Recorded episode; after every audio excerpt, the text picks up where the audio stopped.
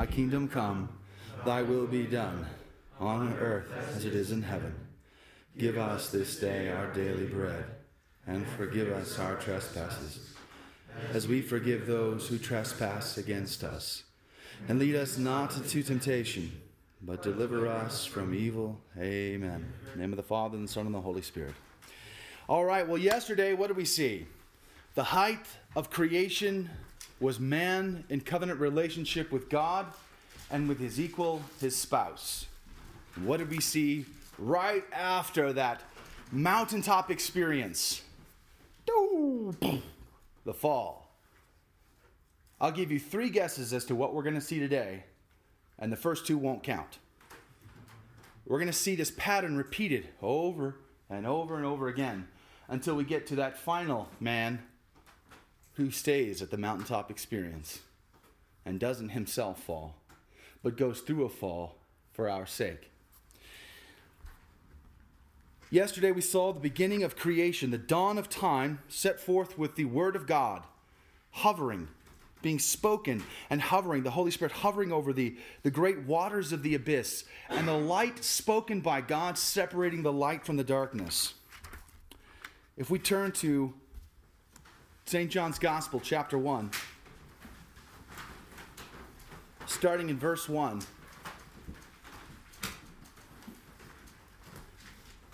In the beginning was the Word, and the Word was with God, and the Word was God. He was in the beginning with God. All things were made through him, and without him was not anything made that was made. In him was life and the life was the light of men. The light shines in the darkness, and the darkness has not overcome it. And the Word became flesh and dwelt among us, full of grace and truth. We have beheld his glory, glory as of the only Son from the Father. And John bore witness, dropping down to verse 32. And John bore witness I saw the Spirit descend as a dove from heaven, and it remained on him. I myself did not know him, but he who sent me to baptize with water said to me, He on whom you see the Spirit descend and remain, this is he who baptizes with the Holy Spirit. Hallelujah. And I have seen and have borne witness that this is the Son of God. Did, did you catch all of those key roles, key players, key furniture on the stage. What do you have? You have God, you have the Holy Spirit hovering over waters, you have the Word of God being spoken. And what is that word? It is the light in a dark world. John purposely takes you back to the creation account. Because in Genesis chapter 1, we see our Lord being spoken from all eternity, separating light from darkness. As I said yesterday, the Old Testament is hidden in the Old. And it comes to its fulfillment and perfection in the new. So we need, we're in the we're right now in the story of salvation history at the fall of man with Adam and Eve. And now it's time for another Adam to come on the stage. We need a new light to separate us from a dark world. Brothers in Christ, what happens when you allow sin into your home? Does not chaos reign in the lives of your spouse and children?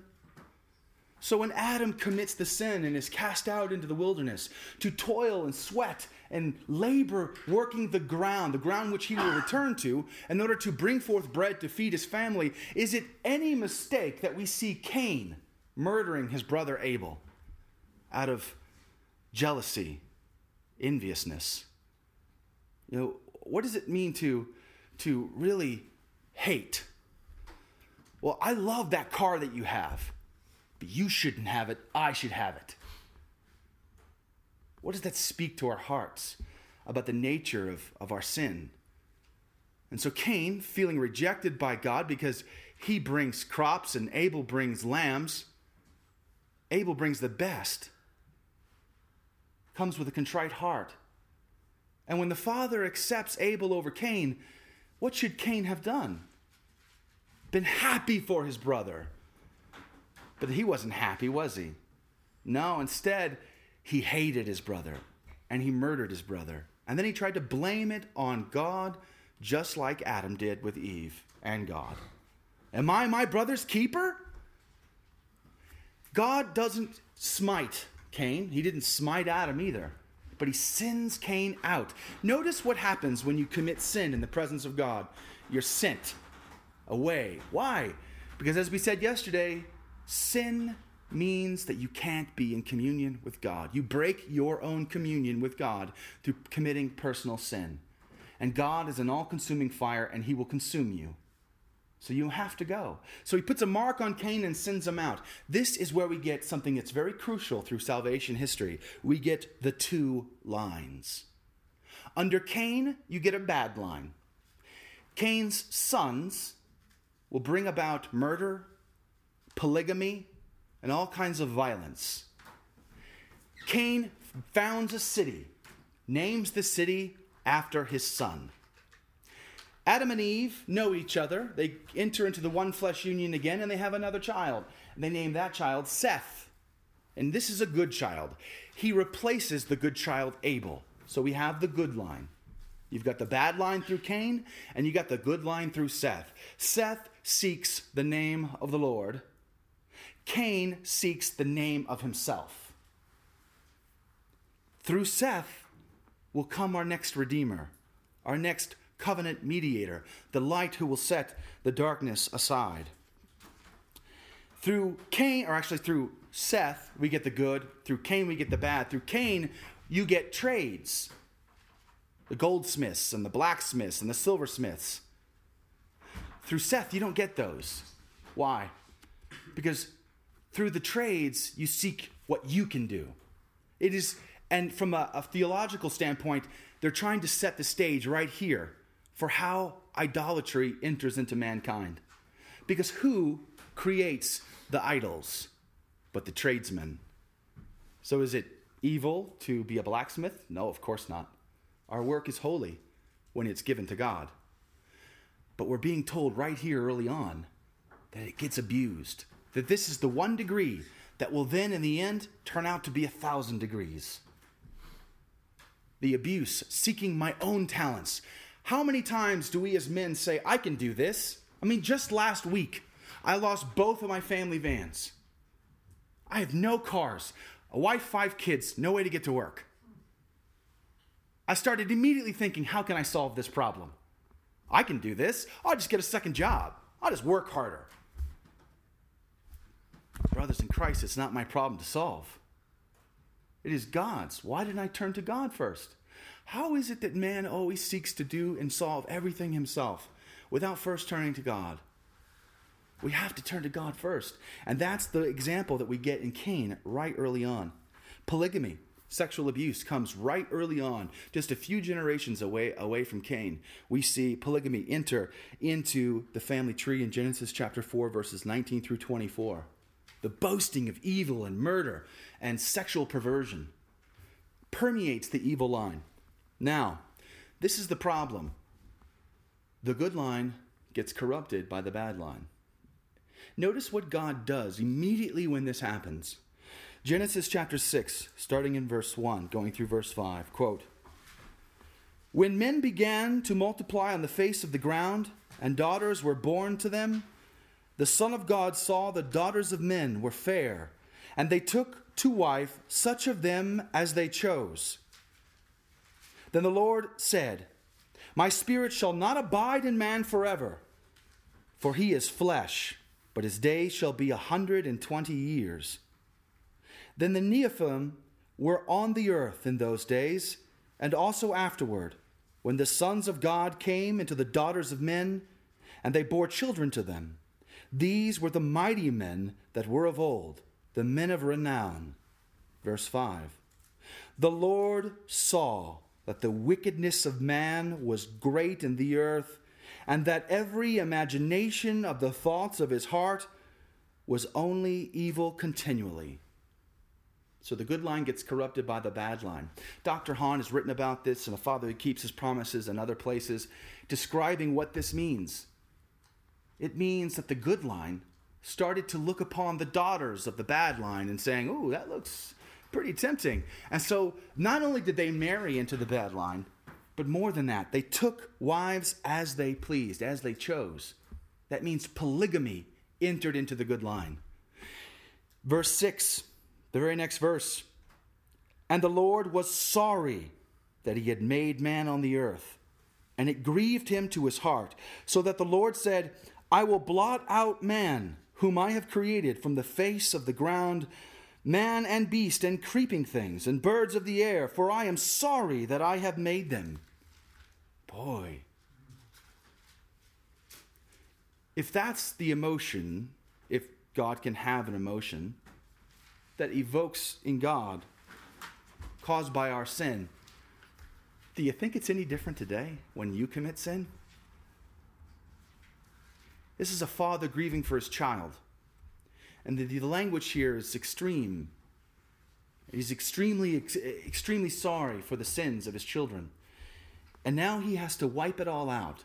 He has to turn back the hands of time to start all over again because the good line, the hope for mankind, has now been corrupted with sexual perversion and personal sin. Verse 8 But Noah found favor in the eyes of the Lord. So there's hope. It's not all lost. God is going to create a mulligan. How many people golf here? You know what a mulligan is? It's a do over. We're going to see a do over here in salvation history. Notice the baptismal typology wrapped up in this verse. You have the waters covering the earth again in the great deluge. Man enters the depths of death. Noah is told, it's coming, build the ark. So he goes out, he's building this giant ark.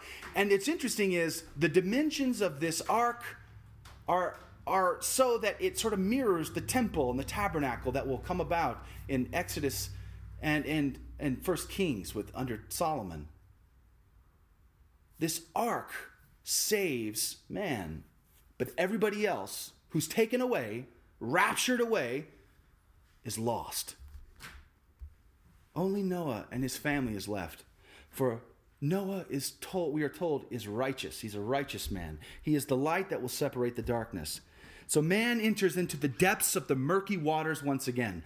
Does that not sound familiar to baptism? Do we not enter into the depths of the tomb of Christ in baptism, resurrecting with him as we emerge?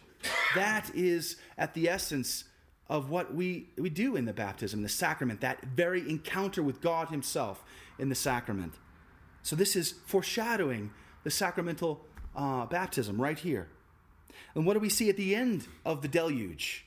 After man is wiped away except for the ark, what happens? Noah sends out a dove over the waters. So you see the image of God's Holy Spirit hovering above, above the waters once again. So he has gone back in time, brought back all the waters of creation, wiping everything out, starting all over. And so the word of God is now once again spoken. Once again, the Holy Spirit is hovering over the waters, over the man. And this dove symbolizes that. You should be thinking of uh, John chapter 3 when our Lord speaks to Nicodemus in the dark. Nicodemus, by the way, is a, as a, a sort of a contraction of Greek words, Nikao de. It literally means the people crusher. The people crusher comes at night. Why doesn't he come during the day? Does anything happen that's good at night? Judas goes out to betray our Lord when? At night. So the people crusher the ruler of the people comes at night and they talk baptism, being born again of water and spirit. The Greek word used for spirit in John chapter 3 is pneuma. It's a double entendre. It literally means wind and spirit. And he talks about how the wind blows where it wills. This pneuma, this wind, the spirit is used right here, blowing over the waters, which recedes the waters. And so the man is placed on a mountain again, just like Adam. Adam was formed out of the creation of water and the, and the earth. And then God places him on the holy mountain of God into the sanctuary. We see the same thing here with Noah. Again, you should be thinking baptism you should be thinking Genesis 1. You should be thinking John chapter 1. Sinful man enters into the depths of the watery grave with Christ, emerge born again of water and spirit, a new man in Christ. You are now bought with a price. 1 Peter chapter 3 verses 18 through 22. For Christ also died for sins once for all, the righteous for the unrighteous that he might bring us to God, being put to death in the flesh, but made alive in the pneuma, the Spirit, in which he went and preached to the spirits in prison, who formerly did not obey, when God's patience waited in the days of Noah, during the building of the ark, in which a few, that is, eight persons, were saved through water. Baptism, which corresponds to this, now saves you. Not as a removal of dirt from the body, but as an appeal to God for a clear conscience through the resurrection of Jesus Christ. Hebrews chapter 11, verse 7. By faith, Noah, being warned by God concerning events as yet unseen, took heed and constructed an ark for the saving of his household. By this, he condemned the world and became an heir of the righteous of the righteousness which comes by faith. We have a new Adam walking with God, a new righteous man, saved, reborn through the waters, placed on the mountain of God, and he is given once again through the recapitulation of the creation covenant with through the rainbow in the sky he is given once again dominion over the animals and given once again the command to take the, the image of god and bear it to the world it's the same command that Adam was given, Noah is also given right here. He is the new Adam. It's a recapitulation. Now, what's interesting is in this recapitulation of the covenant with, uh, with Noah, it comes with a curse. Genesis chapter 9, verse 6 Whoever sheds the blood of man, by man shall his blood be shed, for God made man in his own image.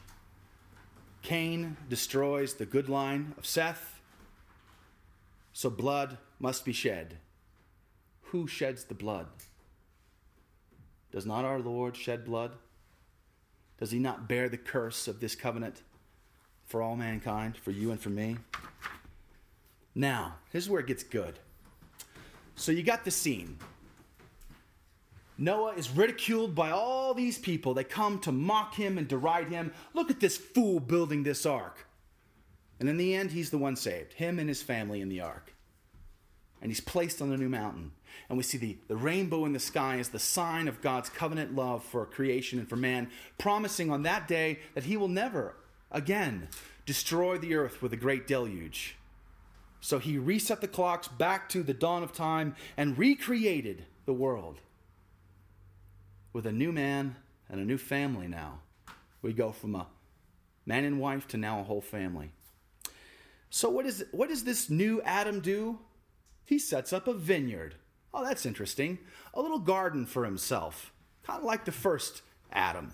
What happened in the first garden with the first Adam after his height of perfection, his mountaintop experience, the euphoric moment when he beheld the glory of his bride, Eve? He fell.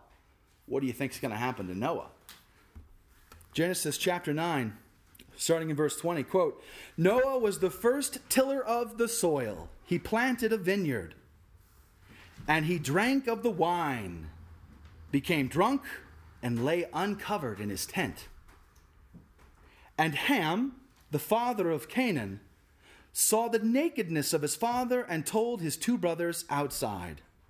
Then Shem and Japheth took a garment, laid it upon both, laid it upon both their shoulders, and walked backward and covered the nakedness of their father. Their faces were turned away, and they did not see their father's nakedness.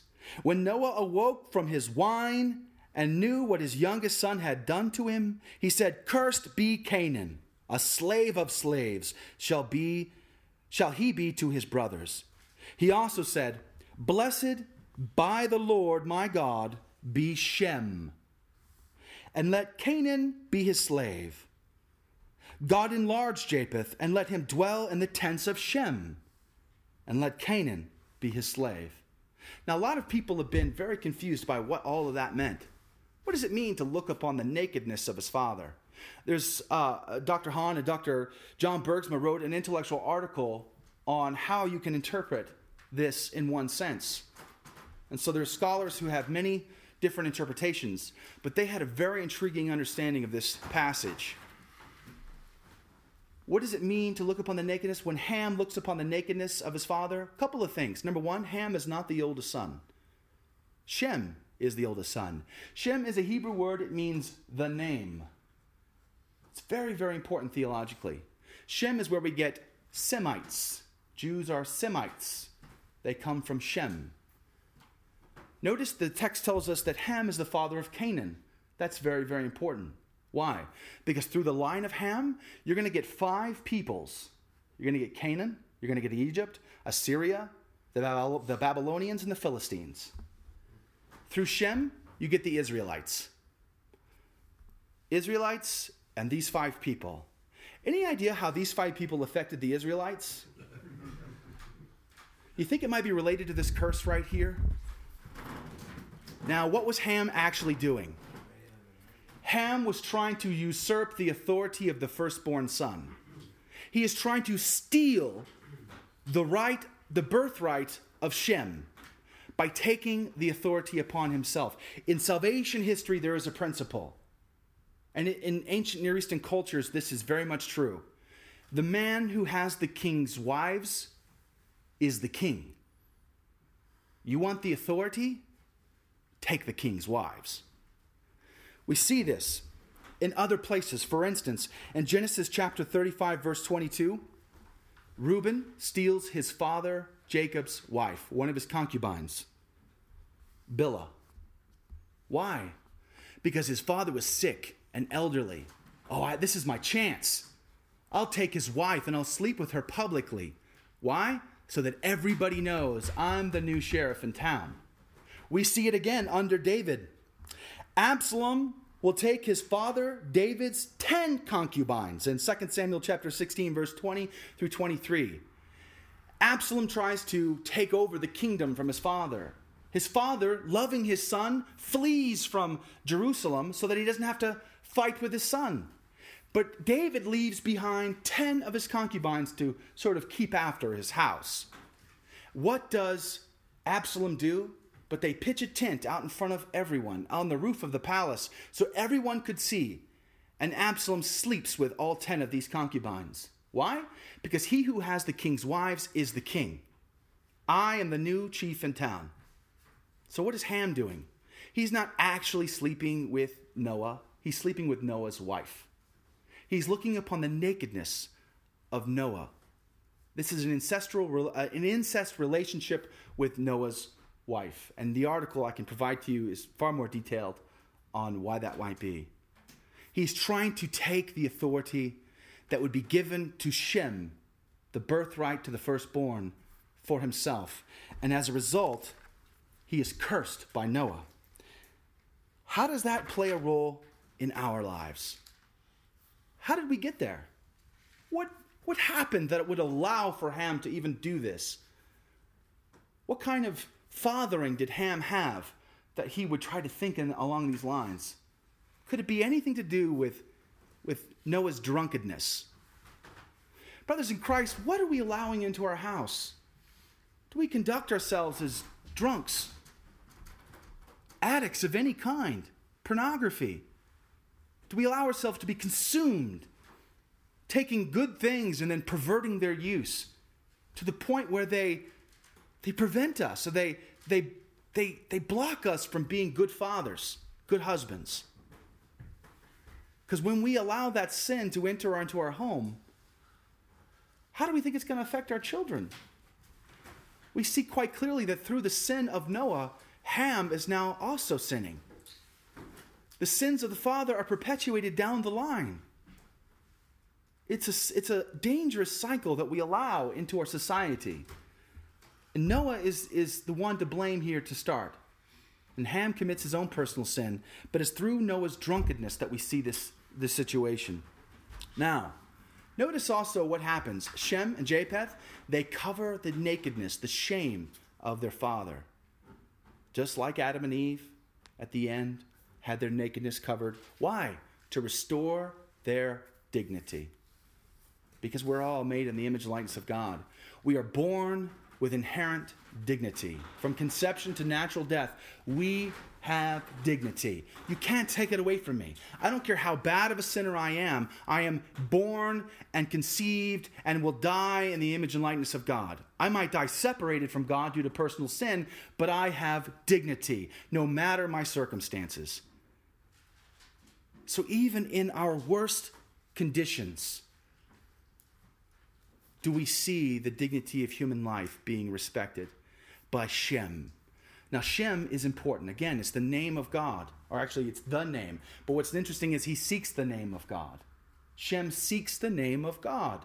Ham does not seek the name of God. Like Cain, who sought himself, Ham will now seek himself. Through Ham's line, what do we get? The Tower of Babel. What did they say as they tried to build this giant tower? Come, let us seek a name for ourselves. So you have the good line and the bad line all over again. The bad line seeks their own name, the good line seeks the name of God.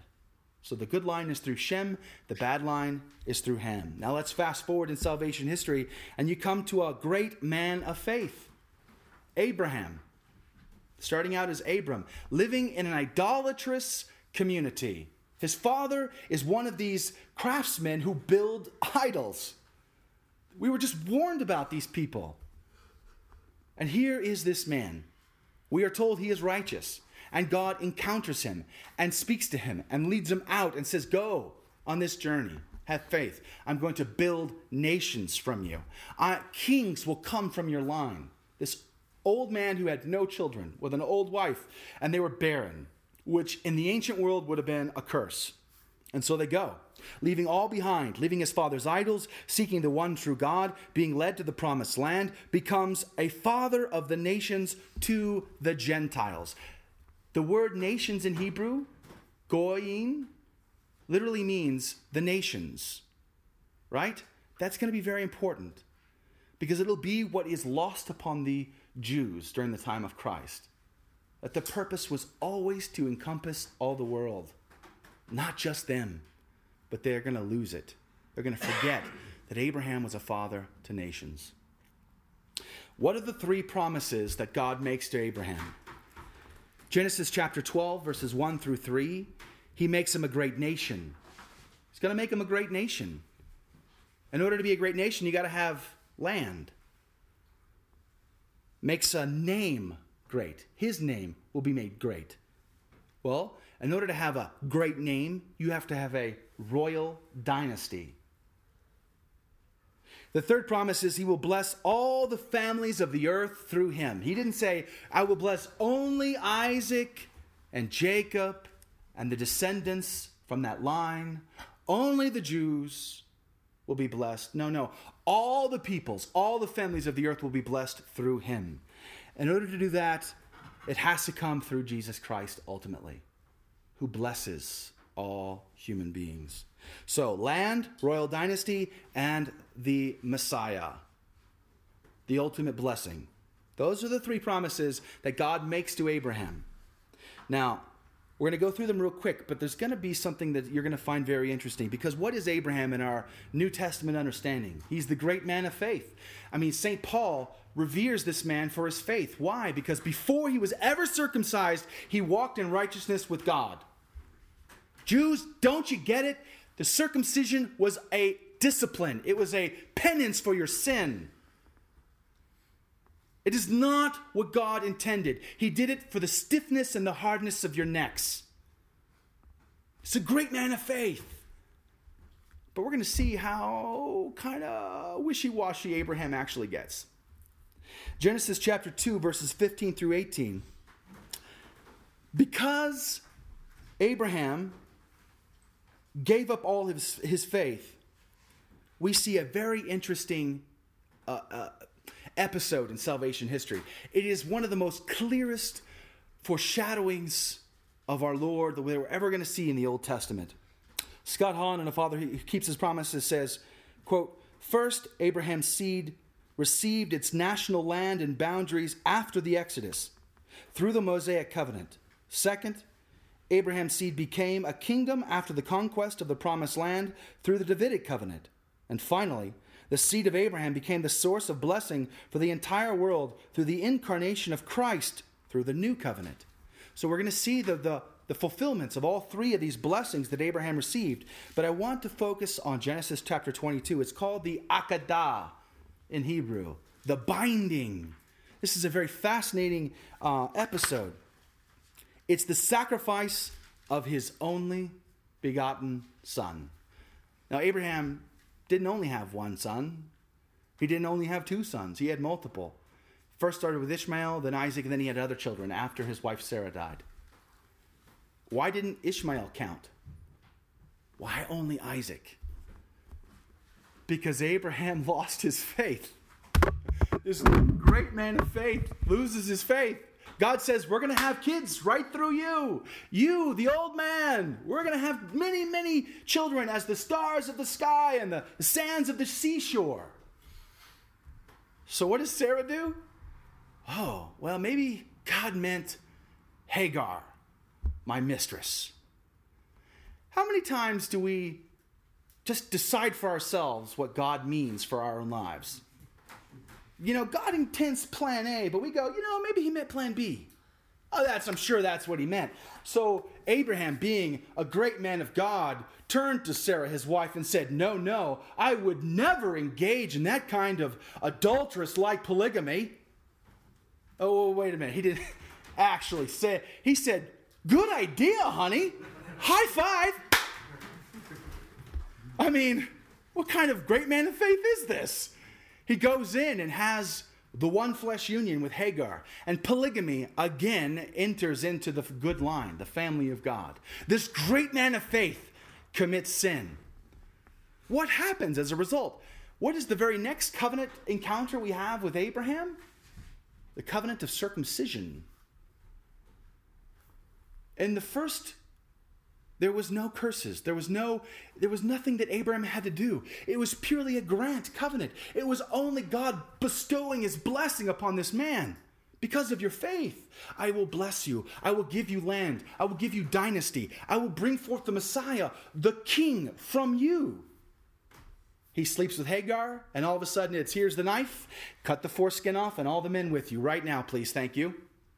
I mean, could you imagine however old this man really was, cutting off the foreskin of his of his little man. I mean, really? That takes faith. And imagine having to explain that to everybody else. Yeah, guys, I'm glad you all came together tonight for this family meeting. Uh, good news, bad news. Uh, good news first God still loves us. Bad news, we got to cut off some skin. Here you go. I'll be outside if you need me.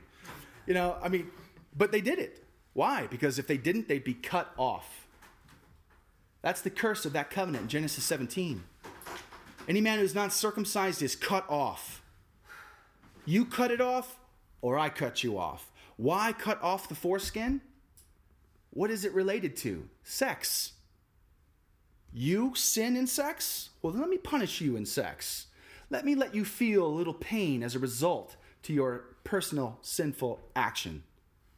Now, God will use our sins, the fallen human nature of this world, and He won't cause it, but He'll use it to His advantage.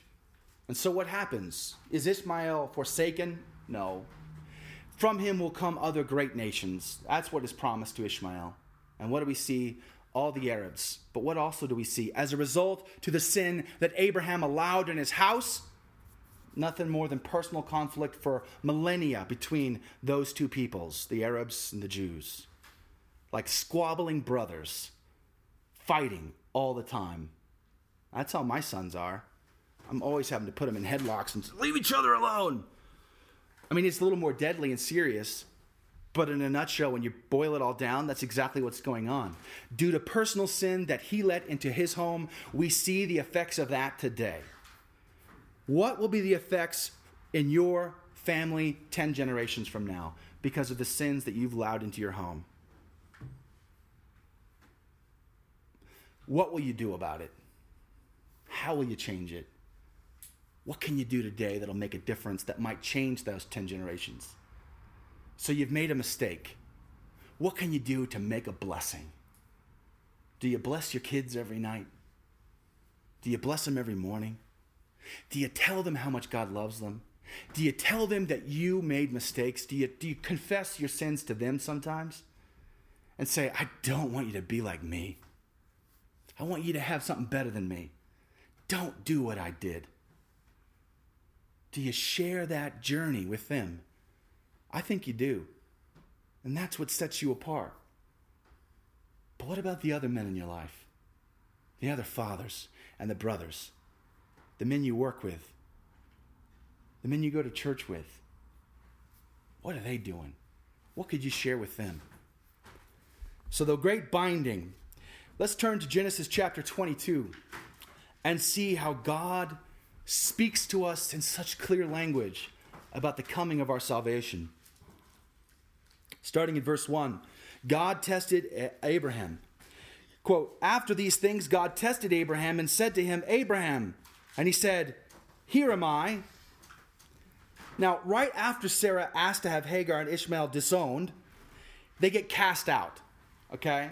So, Abraham, acquiescing to his bride Sarah, sends out Hagar and Ishmael. That's pretty rough. I mean, you make your bed, you lie in it.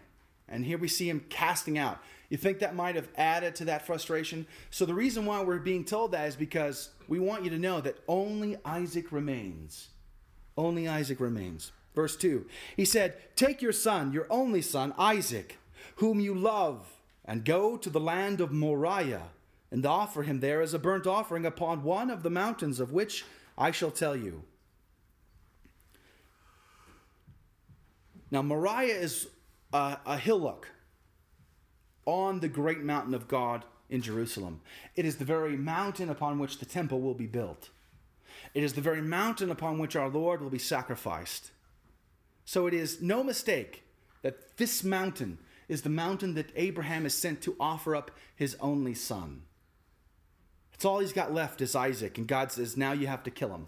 Now, what's very interesting about this already, just in the first two verses, is in the ancient Near Eastern cultures that surrounded Abraham, the Canaanites.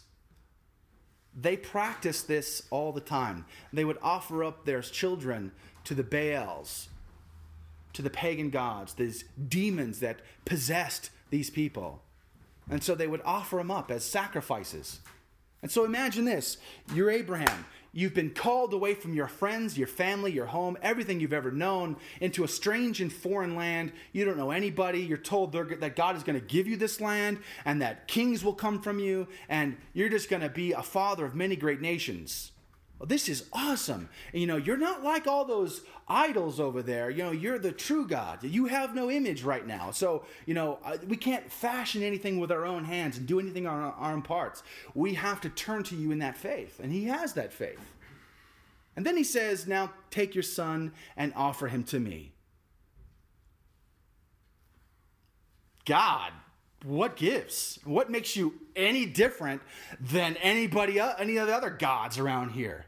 Why did I leave my home again? I mean, I was living the life of luxury over there. I had a great thing going.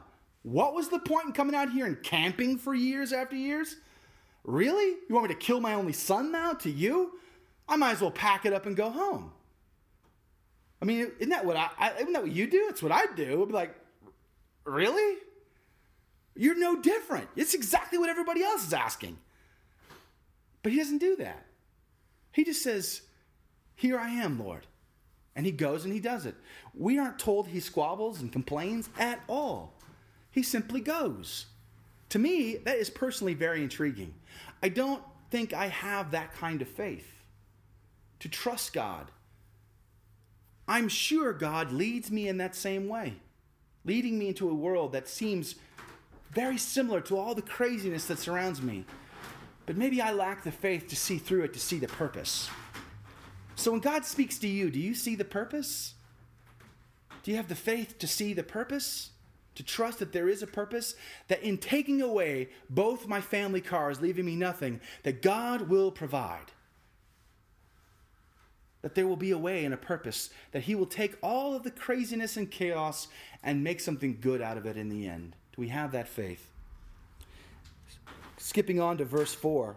On the third day, anytime you hear an on the third day, that should be red flags. That's huge. That is purpose driven. There's typology involved in that that's related to our Lord.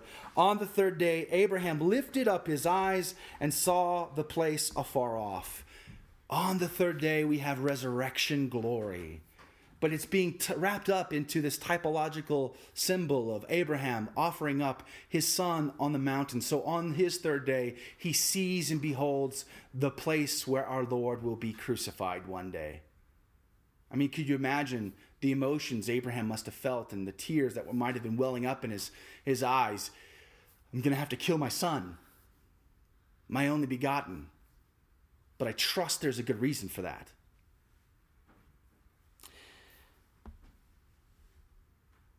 Now, what's interesting also is he comes with a donkey and he comes with two others. Again, these are foreshadowings of the good things to come. Our Lord enters into Jerusalem, into this very region, on a donkey, as the new Solomon entered into Jerusalem and ascended into the throne. So our Lord on Palm Sunday rides a donkey into Jerusalem as a king, but also as the sacrifice, as Abraham brings his son on a donkey. And he comes with two, as our Lord comes to that very mountain with two, one on his right and one on his left. And so Abraham brings two others. Only this time, this trip, they get to hang out. They don't get crucified just yet. So they get a pass on this one. He says, No, let me take my son, and we will go yonder, offer sacrifice, and we'll be back. That is also very intriguing. It's about his faith. We're going to be back. I know it. I don't know how, but I trust it. I trust in the Lord. Did Adam trust in the Lord for the sacrifice? Was he prepared to lay himself down, trusting that the Lord could raise him up again? No, he did not trust in the resurrection glory of God. Is Abraham trusting in the resurrection glory of God? Sounds like it. I'll offer my son, but I trust you'll give him back. Now, the wood for the offering. And verse 6 And Abraham took the wood of the burnt offering and laid it on Isaac his son. And he took it in his hands the fire and the knife, and so they went, both of them together.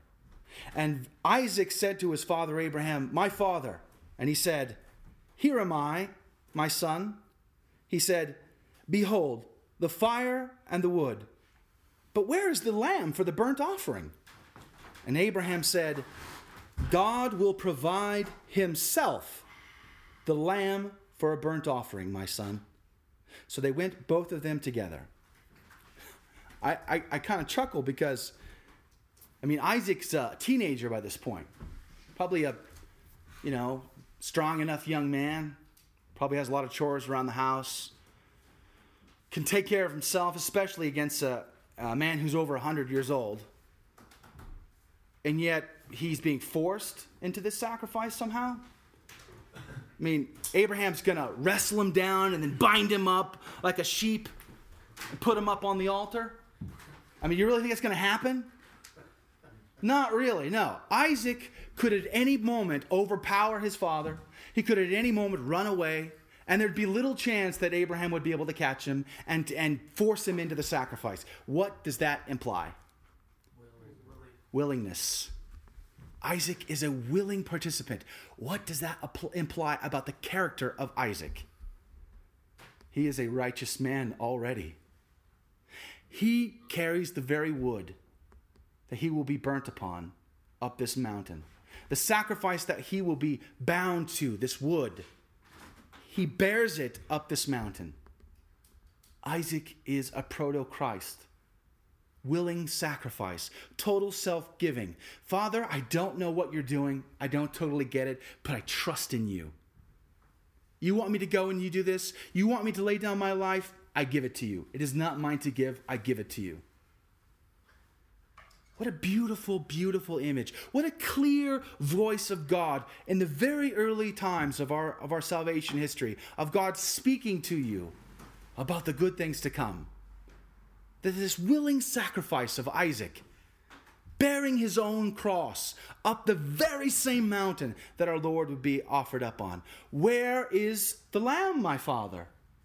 My son, the Lord will provide himself the lamb for the offering. Abraham's prophetic words can actually be rendered in that way. He will be the offering. How profound. So, um, verse 9 When they came to the place of which God had told him, Abraham built an altar there and laid the wood in order and bound Isaac his son and laid him on the altar upon the wood. Verse 12 we if you skip down to verse 12, Abraham is right at that moment. He's ready to kill his son. He's going all the way. And God sends the angel and holds his hand. Finally, God has proven himself to be something other than like all the demonic evil spirits that pervade that land, that accept the personal sacrifice of their children. God is saying, No, uh uh-uh. uh, uh-uh. I won't let you kill your son because I'm going to send my son. I want you to know that unlike everybody else in this land, I don't require your sacrifice, I require mine. Because only an infinite son can make up for an infinite crime. This is a beautiful, beautiful image of the good things to come, as I said. Verse 12, he said, Do not lay your hand on the lad or do anything to him. For now I know that you fear God, seeing you have not withheld your son, your only son, from me. This is complete trust in God, trusting that God could even raise him from the dead, because it was God who promised him his descendants the name, the blessing to all nations. Hebrews 11 19, quote, He considered that God was able to raise man even from the dead. Hence, he did receive him back and this was a symbol, unquote. So, this is what God is telling us that Abraham trusted that even though he would have to kill his own boy, that God would give him right back. That is what Adam was supposed to do. Adam was supposed to die to save his spouse, to save you and me. If he'd have died, we wouldn't have concupiscence. We wouldn't be lusting. We wouldn't be tempted. We wouldn't be driven to a world of money and lust and all of the fornication of every temptation. We would be living in a state of perpetual grace, abiding with God in the beatific vision. But Adam couldn't trust in God to raise him from the dead. And so he died. He died in his soul. And he passed that on to the rest of us. And ever since then, we've seen nothing but chaos until the Lord comes and defeats it all. And this is the clearest voice of what that'll be. The great Akedah.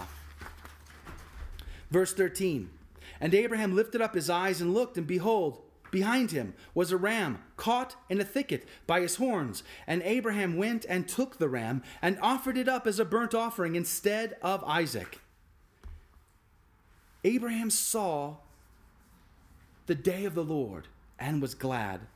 John's Gospel, chapter 8, verses 56 and 58 quote, Your father Abraham rejoiced that he was able to see my day. He saw it and was glad. Then the Jews said to him, You are not 50 years old, and you have seen Abraham? And Jesus said to them, Truly, truly, I say to you, before Abraham was, I am. Ego eimi, the great I am. Abraham saw the day of the Lord in this beautiful vision. This ram caught in a thicket. His head, his horns, are caught in thorns. This is the very image of Adam being cast into the wilderness, wrapped up in the sacrifice that was yet to come. And so Abraham takes the sacrifice and he offers it in, in, instead of his son Isaac. And so God sends his son to be offered up as a sacrifice instead of our sacrifice. It is glorious. To the Jews, this was monumental. Unfortunately, they still cannot see the full implications of this in salvation history. But this is what the gospel writers and, the, and St. Paul and the New Testament was trying to teach them and teach us that the fulfillment of all of this is our Lord and Savior Jesus Christ. Verse 16 By myself I have sworn, says the Lord, because you have done this and have not withheld your son, your only son.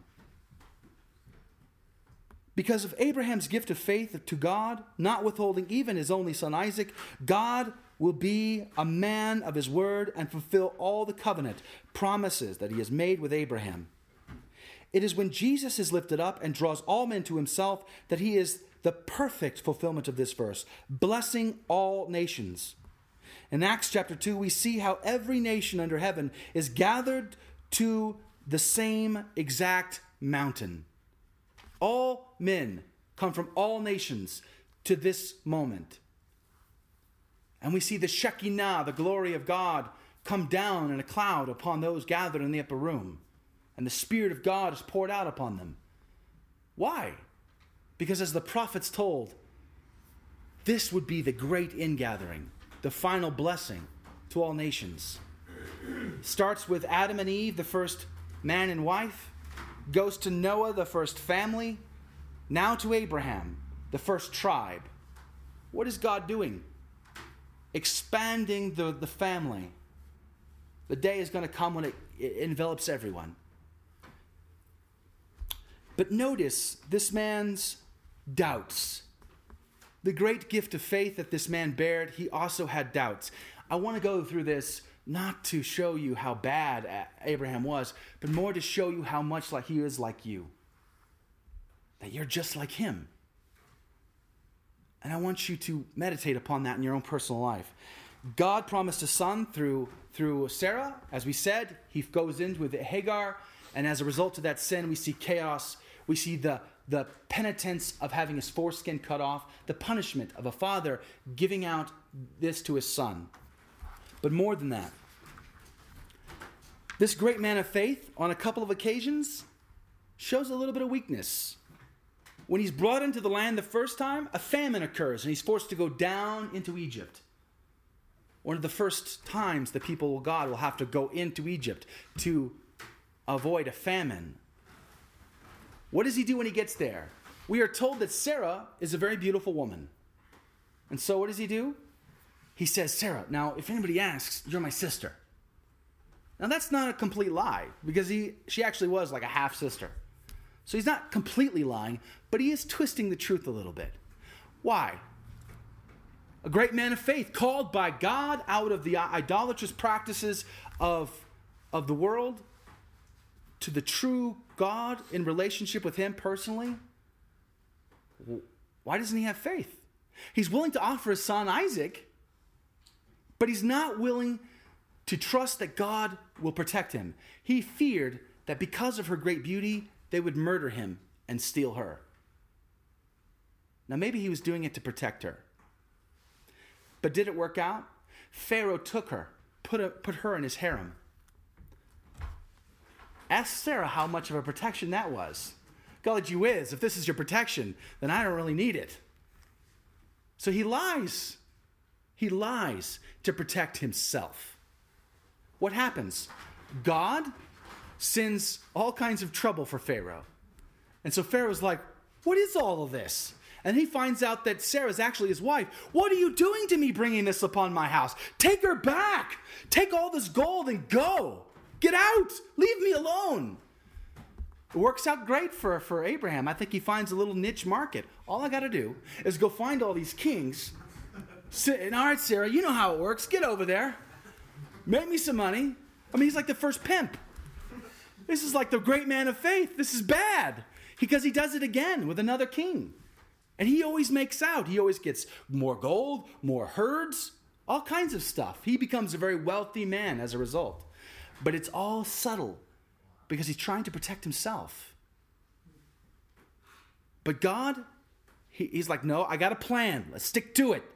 And he always brings this truth out to this, these, these kings, and these kings always go, what are you doing to me? Get out, go, move along. So, this great man of faith, he does this with a Pharaoh, and he does this with King Abimelech of Beersheba.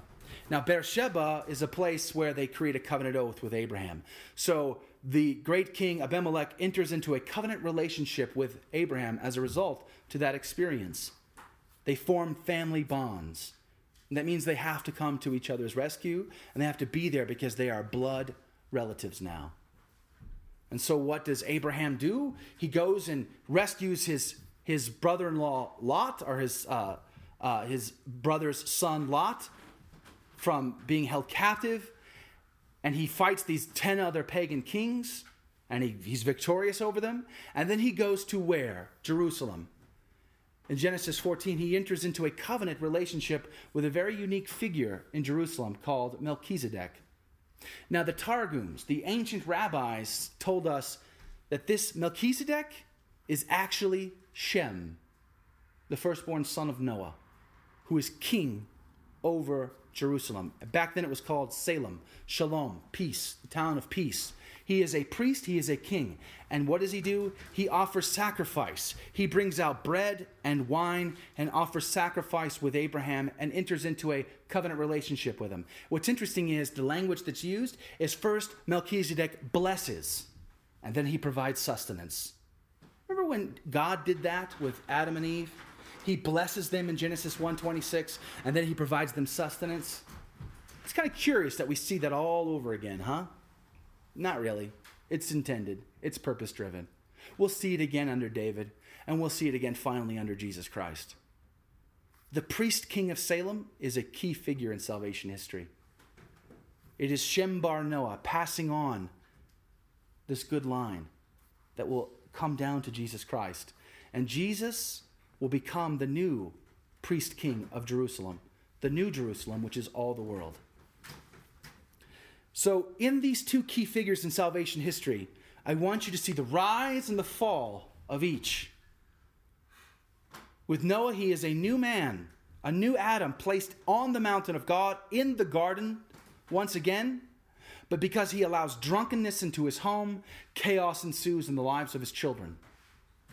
Abraham, a new man, a new Adam, walking in the grace of God on a mountain offer sacrifice. But because of his personal sin entering into his home, chaos ensues in the lives of his children. We'll see it over and over again. Brothers in Christ, I want you to reflect on this today. I want you to think for yourself. Number one, how have you stood apart amongst your peers? Like Noah, ridiculed for his faith, trusting that there's going to be a lot of rain coming. Trust me. Yeah, right. How are you stood apart from your peers and in your environments? But also, what sin are you allowing into your home?